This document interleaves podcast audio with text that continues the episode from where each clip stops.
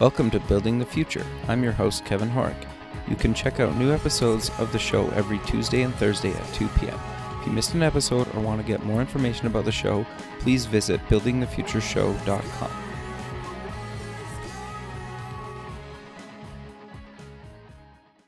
Season 1 of the TV version of Building the Future is now streaming online at buildingthefutureshow.com.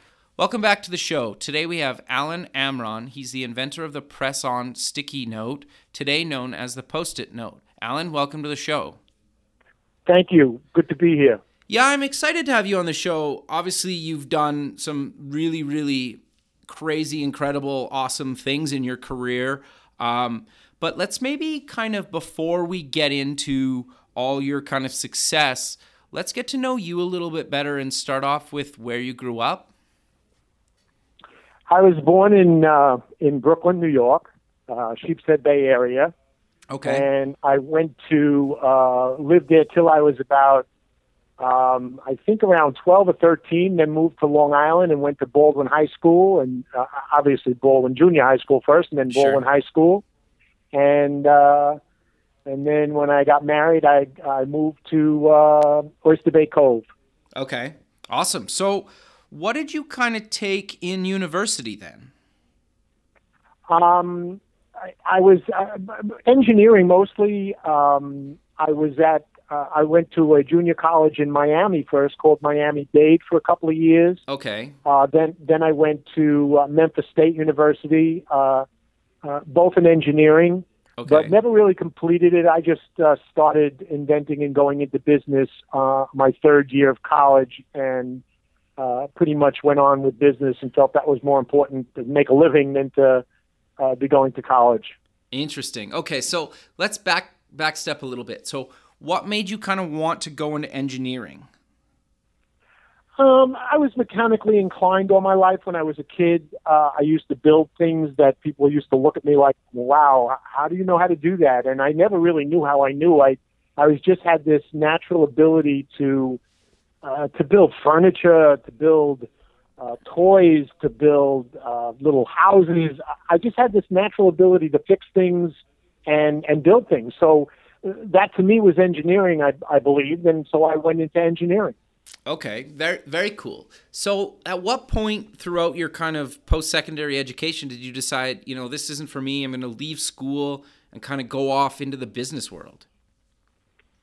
Um, you know, the first invention I ever did, uh, for, I did three invention, inventions in the same year, and they were my first inventions.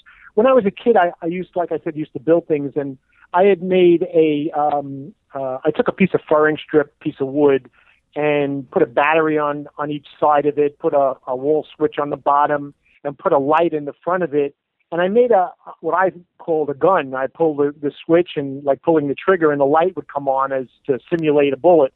Sure. And uh, and and people thought that was like amazing. I was like 11 or 12 years old, and they thought that wow, how did you have the foresight? Because there were no toys like that. It was Sure. I invented one for myself. So the first invention I had when I was young um, was the uh, the battery operated water gun for uh, the toy industry and the press on memo post it note, which is known as the post it note, sticky note today, uh, were invented in the first year. And uh, I didn't really know a lot about inventing. Um, so uh, that's pretty much what like, uh, but I got excited about the new products and I went out and started licensing it and trying to sell them. Okay, so let's let's step back a second. Okay, so your first invention, the, this gun. How did you kind of come about? Like, how did you go and okay, you obviously like built a prototype of this thing, but like, how did you turn it into an actual product that got into the hands of people? Well, when I made the first, uh, it, actually, it happened while I was in college. I, I, we were all running around the dorms shooting water guns at each other, and Sure. and, and and and with the energy that we had as as college students, we did a, did it for hours. Okay. And after hours of pumping a hand pump water gun, my wrist started to hurt, and I couldn't play anymore. So I devised this. Uh, I went into my uh, garage and I, I devised this um, battery operated water gun Sure. and uh, where the pump and the batteries, once I turned it on, just kept pumping, and I didn't have to like keep pumping the trigger by hand. So all my friends saw it, and I was walking around drenching everybody and getting everybody wet, and uh, everybody else was like giving up because their their arms were tired. And they all said, "That's a great toy idea. Why don't you bring that to a toy company?" So I had a cousin who was a, a salesman at a company called Mego Toys. Sure. Okay. Uh, I don't know if they're around anymore, but Mego Toys used to make superheroes like Superman dolls and uh, and um, uh, Farrah Fawcett dolls and and uh, different tech personality dolls and and some other seasonal items too. But I didn't know enough at the time that they had to make water guns for me to want to show them a water gun. But my cousin, who was working for that company, um, I contacted him, told him about my idea, and he set up a meeting with a guy by the name of Marty Abrams, who was the CEO and owner of Mego Toys Okay. in New York. So I went into New York with uh, this. I built a prototype of my water gun, a better looking one, not just a, a breadboard, which I used in my water gun site in college, and I made it into in those days when I was younger machine guns, real Tommy gun machine guns, because of of the Godfather movie and and that was like the big gun in those days. That that was the toy that everybody loved to have, and and and so I made a battery operated water gun out of one of these Tommy gun looking machine guns, and I put it into a violin case because I don't know if you watch mob movies. Yeah, yeah, But yeah. they used to carry the machine guns around That's in their amazing. I love Yeah, that. yeah, yeah. So, so uh, that was my that was my marketing part of, Sure. of my inventing, and so I put this water gun invention inside this violin case, and I went to this meeting at at Mego Toy, and I had it like I I put a velvet inside to make it look like it was really a cool, you know, uh, product, you know, Sure. and it was painted bright yellow, and it really looked terrific, and it worked well. I took it out of the violin case when I was with Marty Abrams, and I demonstrated it for him. And he right away wanted to license it, and he gave me a five hundred dollar check right there. Now you got to remember, in uh, in those days, in nineteen eighty or whatever it was, or seventy, whatever the date was, um, uh, five hundred dollars was a lot of money, especially to a kid that just came up with this idea in his head. Sure. Uh, and that was that was a five hundred dollar advance against future royalties. okay. And so he licensed it from me, and then a, a couple of months went by, and um, because of the war in Vietnam at the time, guns in general were pretty much taboo in the toy business. So they needed to put a hold on it until the war was over, which didn't happen right away. right. So a number of years went by, and eventually he gave me back the product. I didn't have to give him the $500 advance back, but he took the product, he gave me the product back in, in writing, and then I tried to license it again. And because of the war in Vietnam, nobody really was interested in making toy water guns. So it it was out of the market for a long time. Then all of a sudden, I I got married, and and my wife had we we had a uh, a son, and um, when my son was born, we went to the toy store to buy him some toys. sure. Um, I think he might have been one or two at the time. And so uh, we noticed a toy on the shelf that was not a machine gun, but a uh, an Uzi machine gun, not not a Tommy gun machine gun, but an Uzi shaped machine gun, Right. and it was a battery operated water gun. And my wife and I actually went nuts. We thought that was so cool that my idea was being made. Obviously, not realizing that somebody was knocking me off because I didn't know enough about it at the time. Sure. But I notified the toy company that I had uh, a patent on it because I had filed a patent on it. right. And as soon as I notified the toy company, they uh, settled with me and we we licensed it to them. And I made millions of dollars from that uh, toy. It was it was amazing. That's awesome. Okay, so you obviously then you're kind of like when when you kind of license, is it just for like a period of time, or does it really is it indefinitely, or does it really depend on kind of the agreement?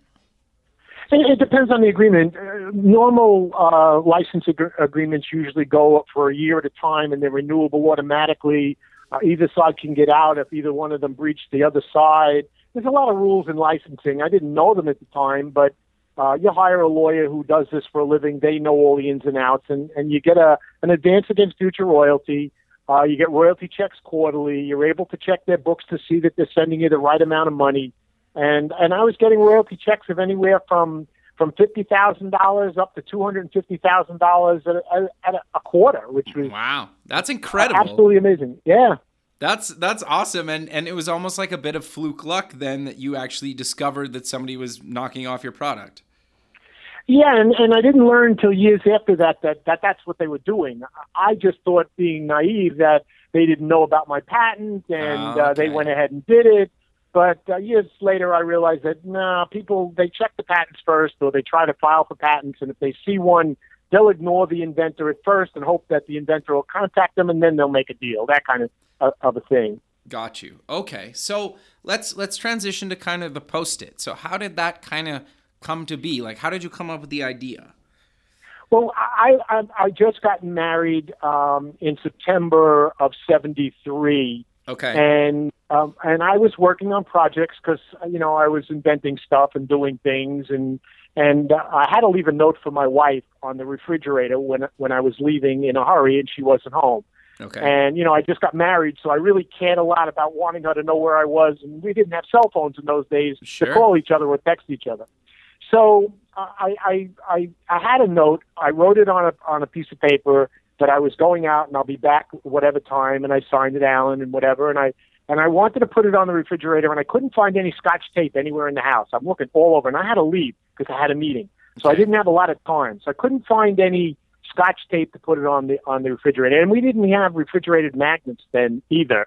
So it wasn't like I could just put a magnet on it or whatever. sure. So I did have some uh, duct tape that I had in the garage, and I was going to use that, but it would have left a mark or a residue on the on the refrigerator after she took the note off, and that would have been worse than leaving the note. So sure. what I did was, as I was thinking about how to do this, I'm looking at a piece. Uh, uh, there was a, a pack of Wrigley's spearmint gum on the table, Okay. and I'm thinking, I'm thinking gum, sticky, mm, you know. And so I took a piece of gum out really and put it in my mouth, started chewing it really fast because I had to get out of there, and I had the note written already. And I took a little piece of the of, of the gum I was chewing out of my mouth, a little like a size of a match uh, tip, sure. and I I kneaded it around, which means I rolled it around and I pushed it and I like puttied it, and it was very, very sticky.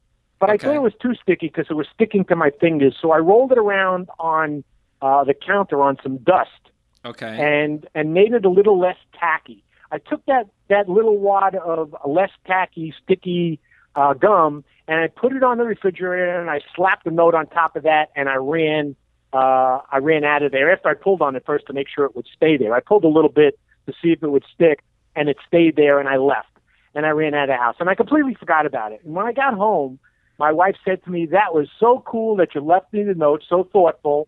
And that idea of how you put it up on the refrigerator was so cool that when she took it off, she was able to not leave any residue on the refrigerator and it came off cleanly and she could put it back up there if she wanted to. And she thought it was a great invented idea.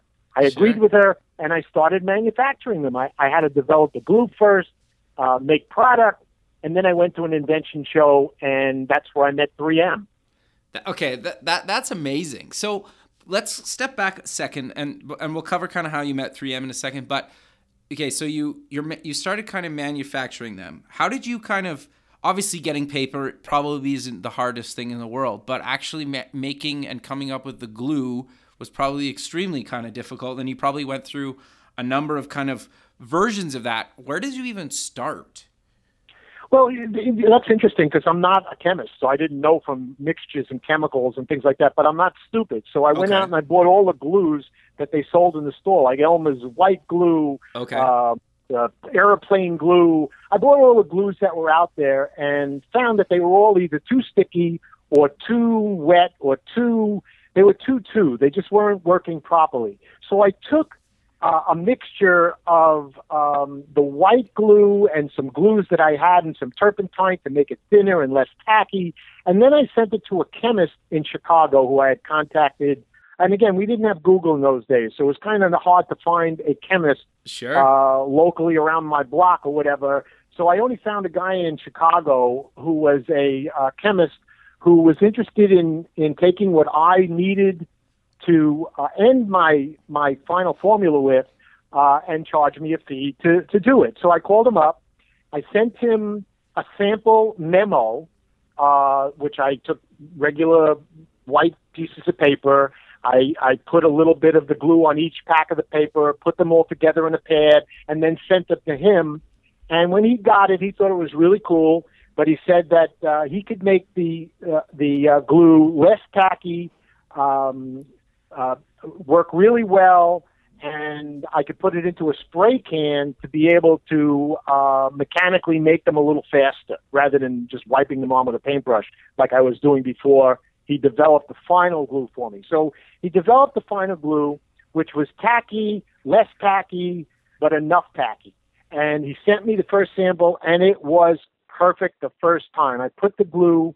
I obviously didn't have it in spray yet. He only sent it to me in a raw, uh, like a gallon drum. Okay. And I took a little bit of it on a paintbrush and put a, a little a line on the top of my memo. I blew it so it would dry, and then I put it on the wall, took it off, put it on the refrigerator, took it off, put it on the glass window, took it off, worked great, loved it, thought it was terrific. So then, rather than paint the samples, I took that gallon and brought it to a local aerosol spray uh, distributor, a guy that takes cleaning materials and puts it into spray cans and sells the cans uh, for spray, like Windex and sure. things like that. And in those days, again, it didn't have Google, so I had to like research who. Mo- I looked on on cans of Windex um, and different spray cans for bug sprays, and who was my local guy that could do this for me. And it turned out the company's name was Right Way um, Aerosol Cans. And I went into his company in Plainview, Long Island, right near my house, and I gave him this gallon drum and said, "Could you make me up spray cans of this uh, tacky glue so that I could spray my product. Uh, and he agreed. He did. He made it for me. And we had a minor problem at the beginning because when you would spray it, it would clog up the nozzle, and the nozzle would get like dry, and you couldn't spray it again. So we devised a way of putting a little bit of of uh, more turpentine in it, or more of of some sort of liquid that they had that that would thin the glue a little bit so that it wouldn't get coagulated at the front of the nozzle. And again, I didn't know all this stuff when I was doing it, but you learn as you go along sure. you get it to work the way you need it. Gave me the spray cans. I went home into my basement, started padding up press on memo sticky notes. I would spray the tops, put the the uh, paper on top of another piece of paper. I'd spray another one, put it on top of another piece of paper. I made pads of like 20, 10 to 15 to 20 sheets of pads, and I was selling them for like $9.95 a pad. Wow. Now that's a lot for a memo pad, especially in 19, I think it was 1975 uh, or whatever it was, 74. Um, and people were complaining about the price, but they loved the product so much that they were willing to like play. It was almost like a mo- they didn't use it on on every note. They just used it on important notes. You know what I mean? Sure. Because it was so cool that they could like write it and just post it. Now you got to remember, since I was the inventor of the sticky note, I actually had to explain to people how to use it which is really interesting because right now today, if you give somebody a sticky note or a post-it note, you don't need to tell them how to use it. Sure. They know that you write the note, you stick it on a wall, or you move on. Well, when you don't, when there's nothing in the marketplace like that, and you're the first to invent it, and you give it to somebody, they write on the note, and then they take it and they push the center of the note and let it go, thinking it's going to stick on the wall. And sure. you go, no, no, no, you got to- touch the top of the note where the glue is, so that it'll stick on the wall. And then they, uh, after a while, they got it. Oh, oh, oh. And now they write the note, they stick it on the wall. So the interesting thing is that the fact that it was so new and nobody knew how to use it, uh, that I thought that was a very interesting uh, thing to talk about. Yeah, that that's amazing, and that's that's fascinating to me how like the whole thing came to be, right? Like that's it's unbelievable, right? In in a lot of respects. And so, okay, so you go to this trade show. How did you kind of meet 3M? Obviously, they were at the trade show. Yeah, I had my battery operated water gun at the trade show. I had uh, my press on memo sticky notes at the trade show. And I filled up my 10 foot by 10 foot booth at this uh, Sheraton Hotel uh, in New York City um, ballroom. In their ballroom, they had this inventors show where there was like, I would remember somewhere maybe a 100 or 90 some odd booths. They were all 10 by 10, mostly inventors showing product, some companies looking for new products and I set up my booth, and I was next to this um, this pet toilet guy who invented the pet toilet. All right. um, and it was this big, gigantic thing where the dog would pee or make in it, and it would just you'd flush it, and it would go down the toilet. It was kind of funny looking and, and interesting, and the news came. The local news came to cover that because they thought it was so silly and so cute, and and so they covered that. And while they were there the producer was standing in my booth looking at my battery operated water gun and my press on notes. and he said to me, "Can I do a story on this?" And I thought he meant on the press on memo. I, I didn't think that he wanted to do a story on the water gun because it was kind of silly also at the time. Okay, so sure. he comes, his guy after he's done with his story on on the uh, the, the pet toilet.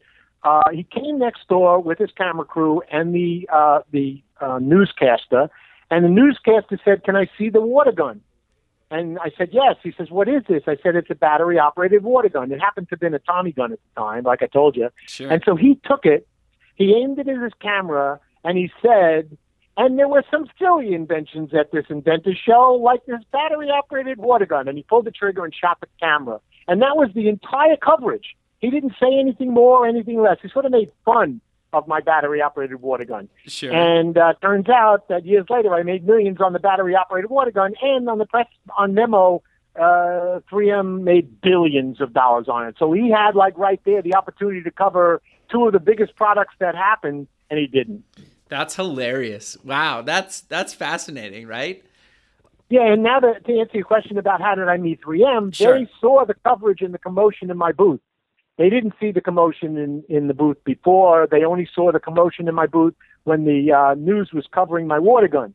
So they came over. There, there were these two uh, guys in suits from 3M. Wow. I didn't know they were from 3M, but they came over to my booth watching them film this um, this news thing. And when they were done and the noise died down and the people walked away, they came into my booth and they were saying, "We're very interested because they obviously were milling around my booth playing with my post-it notes. Well, I called them press-on memos, sticky notes at the time. Sure. And they were playing with them, and they both looked at each other and said, "We'd like to take some samples of this and your spray that you use for it." Because I I had my spray cans there also, where, which I had a full color label on it. I called it "Stick 'em Up Glue."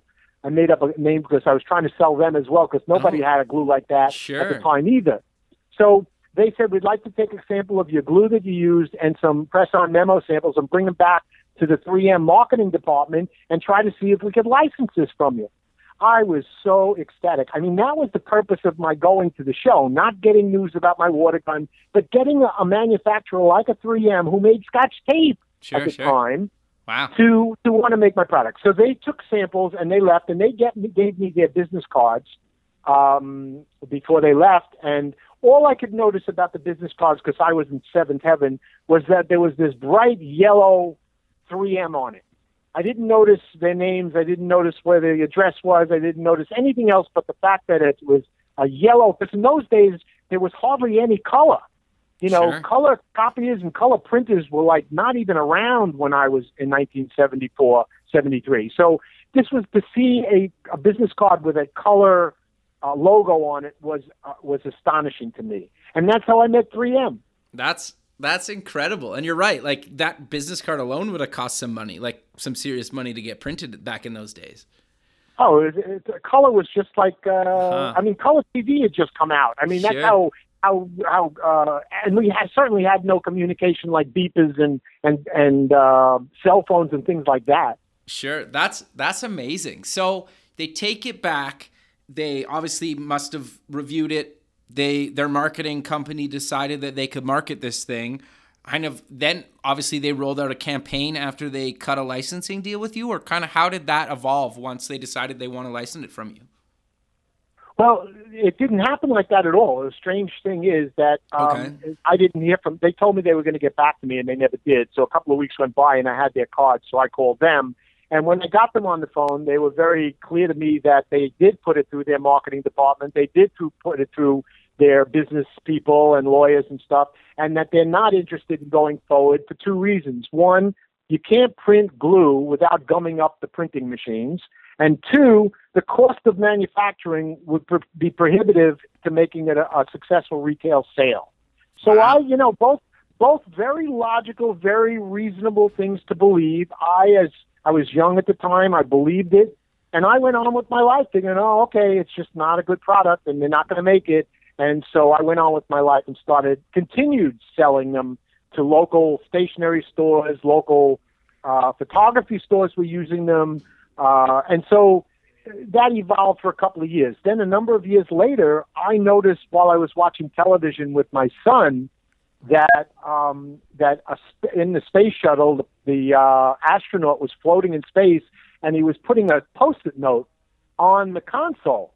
And me and my son are looking at each other, going, "Holy shit, that's my invention!" You know, how come? Uh, who's making that? We didn't know 3M was making. it. We didn't know who was making it, but we knew it was big when they're using it in space. Because if they're using Totally. it in space, that is totally cool. You know, so so I the next day I got in touch with um, a stationery uh, distributor and asked them who who's making this pr- sticky note or whatever I called it. I called it press on memo at the time. Sure. Um, and they told us that it's a company called 3M and it's called Post-it.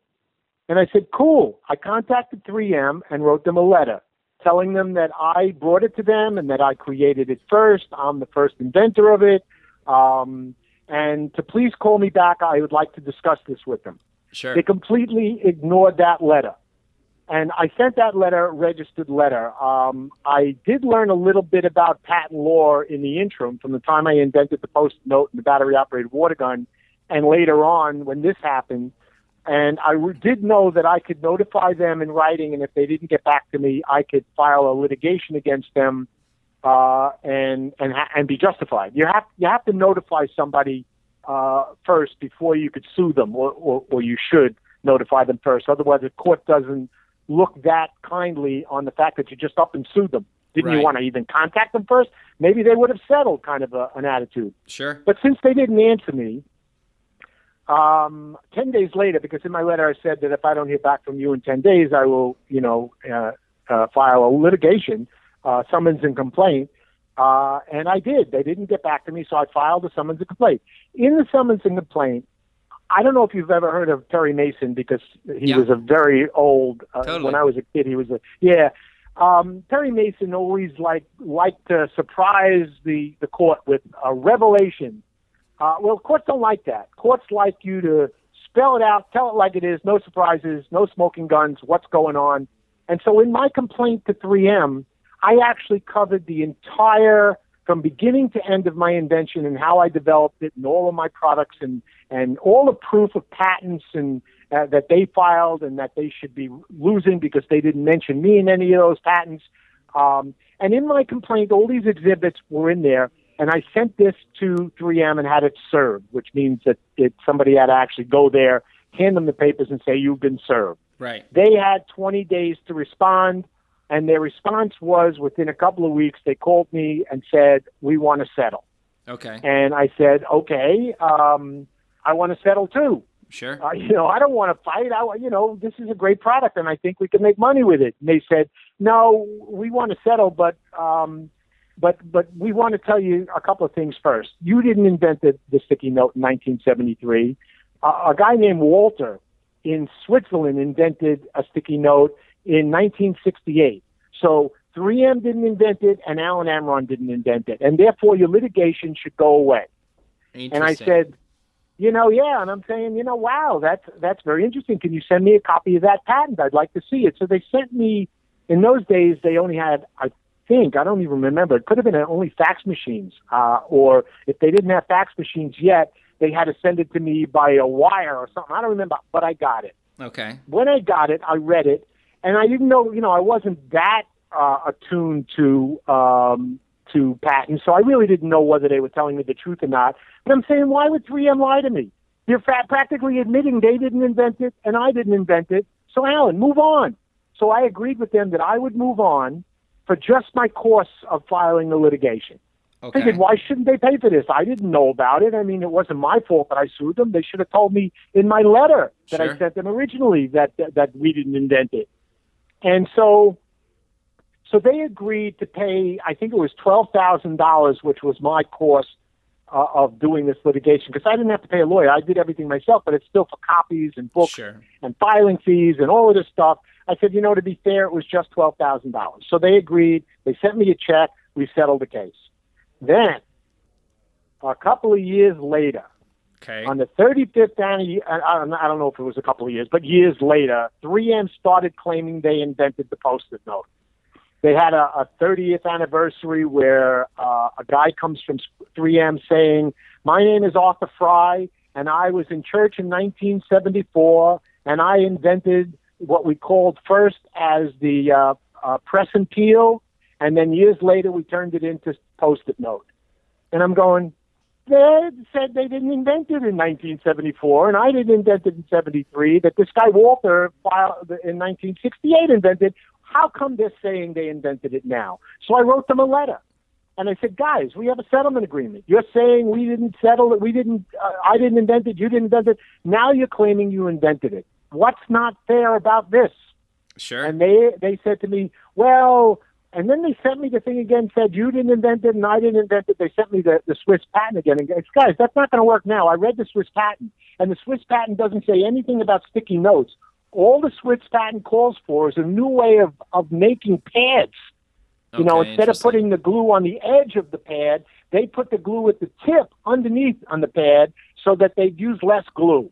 Right. And it had nothing to do with reusing it or putting it on refrigerators or posting it or, or pressing it or anything like that. And so they didn't answer me, but um, I told them that you got to stop saying you invented it first because you didn't. I invented it in 73. And then a couple of years went by and they didn't stop. They kept saying it. And it was starting to affect my business as an inventor. People were believing me less and less that I invented it. sure. And so I was losing money. And by losing money, you get a motivation to want to sue them again. And I did. I took suit again uh, January of this year, 2016, and I sued them for a declaratory judgment to declare who the real inventor is, showing them all the proof that I invented it in 2000 and, uh, in, in 1973, that they claimed and they invented it in 1974. So clearly, I invented it first. Sure. And and so that's where we are now. We're in that litigation. Interesting. Okay, so Yeah. and then hopefully that gets sorted out sometime this year.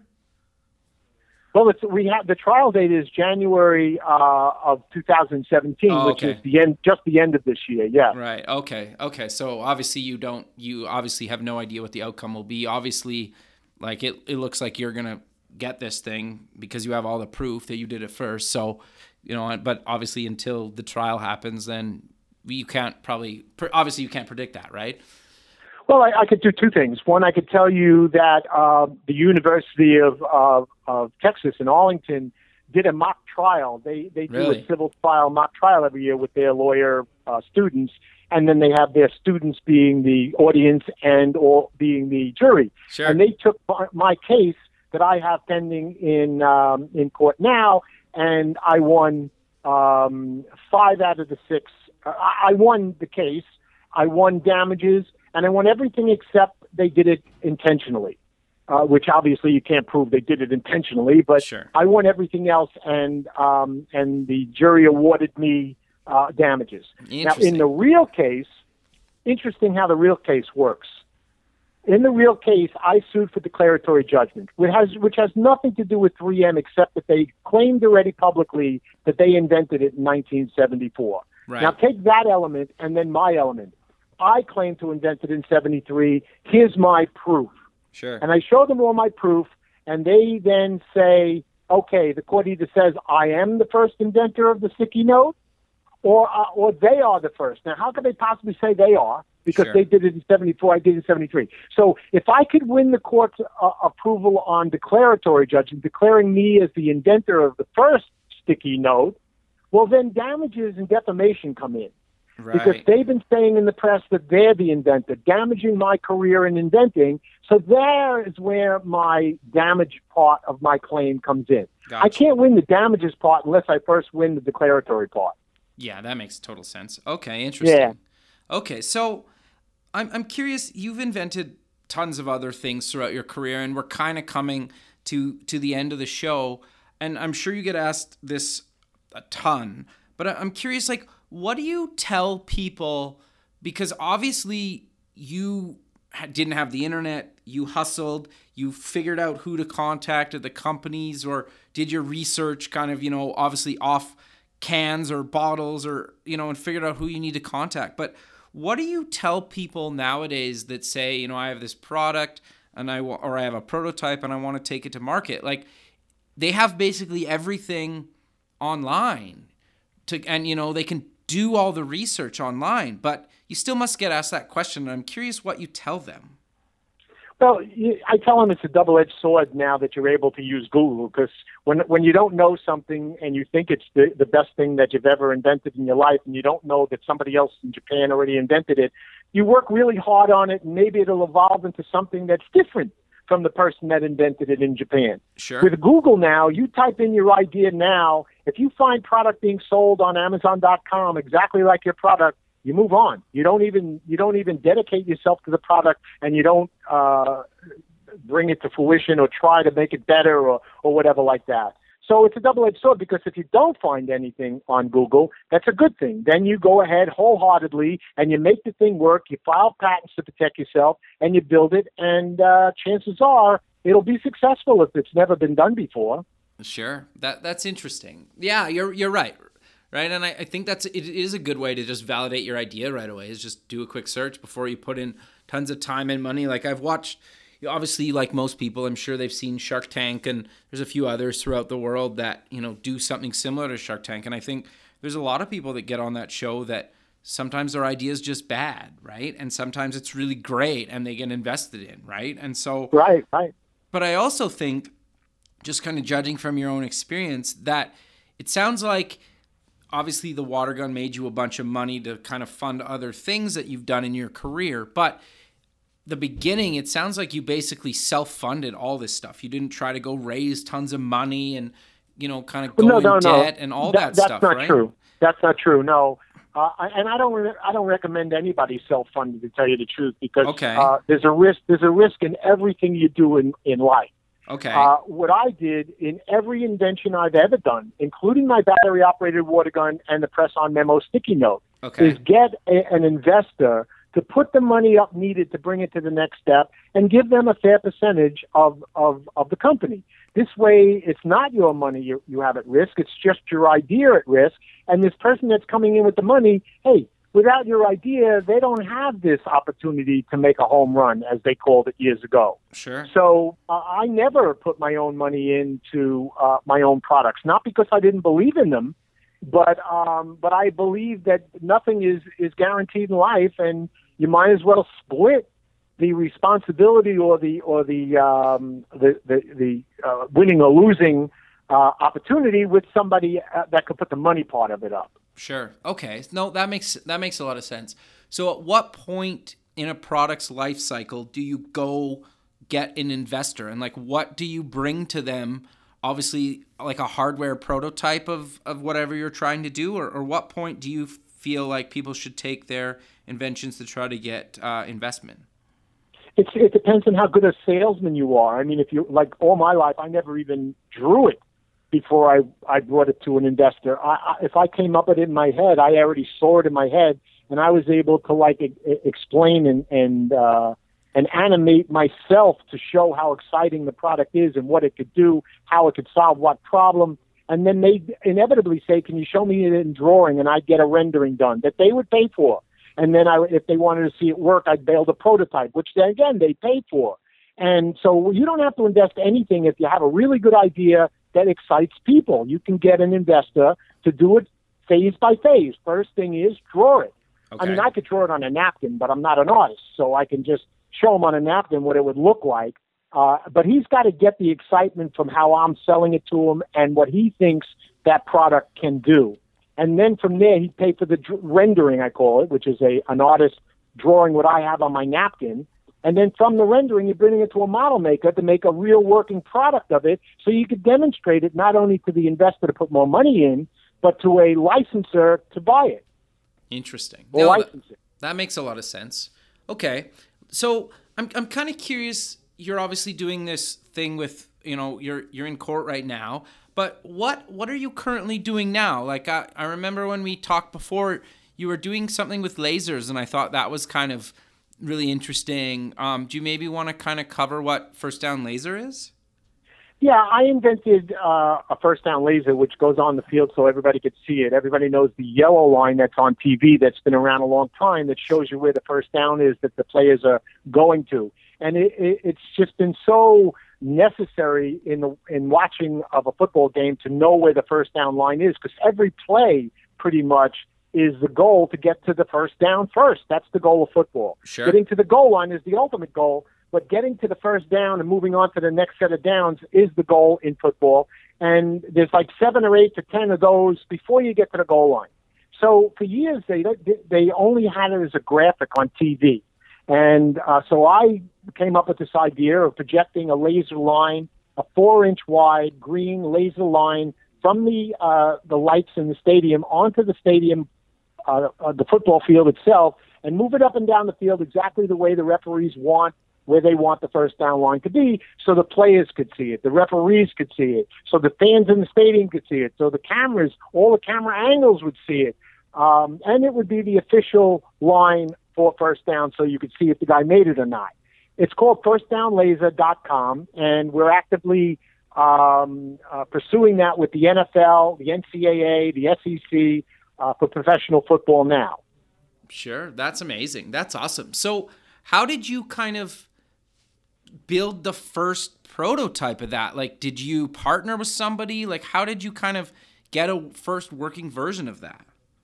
Yes, I, I, I said who would be my best partner to be in, with the NFL um, in something like this, and and I happened to be a signatory agent with the Writers Guild that year or those years, and I had an FBI agent by the name of Mike Burns who I represented in his book writing, and his brother-in-law, his sister was married to Pat Summerall. Okay. His brother-in-law was Pat Summerall. Pat Summerall's on TV every single day broadcasting football. Sure. So I figured, let me contact Mike and ask him if he can get me a meeting with Pat Summerall. He did. He set up a meeting. I met Pat, who is, by the way, my idol. I watch football all the time. Sure. And I explained to him and demonstrated to him how the line would work on the carpeting in the hotel room in New York where I met with him. Okay. He loved the idea so much that he had me on a plane the next day going to an NFL competition committee meeting in Florida. Wow. And I demonstrated this for the NFL right then and there. And then it evolved into different, you know, sizes and different shapes and different embodiments over the years. But that's how it started. That's amazing. I, I love that. I think that that's great. So we're, we're kind of coming to the end of the, the show. Maybe let's close the show with kind of mentioning where people can get more information about yourself online. Well, you know, I'm on LinkedIn, Alan Amron, uh, A-M-R-O-N on LinkedIn, and I have um, our website is firstdownlaser.com. That's F-I-R-S-T-D-O-W-N-L-A-S-E-R dot com. First Down Laser, and you can get to me. I have my email on on all those accounts, and you can email me. I'd love to hear from people, and and I like helping inventors because when I was younger, if somebody could help me, I would have been a lot better off today if I had helped them. Sure. No, Alan, uh, that's amazing. And I, I really appreciate you taking the time out of your busy day to be on the show. I look forward to keeping in touch with you and kind of, you know, maybe talking to you again, um, maybe like uh, February ish after kind of everything settled with uh, 3M. Terrific. Perfect, man. Well, you have a good rest of your day and uh, we'll talk soon. Very good. Thank okay. you very much for your time. Okay. Bye.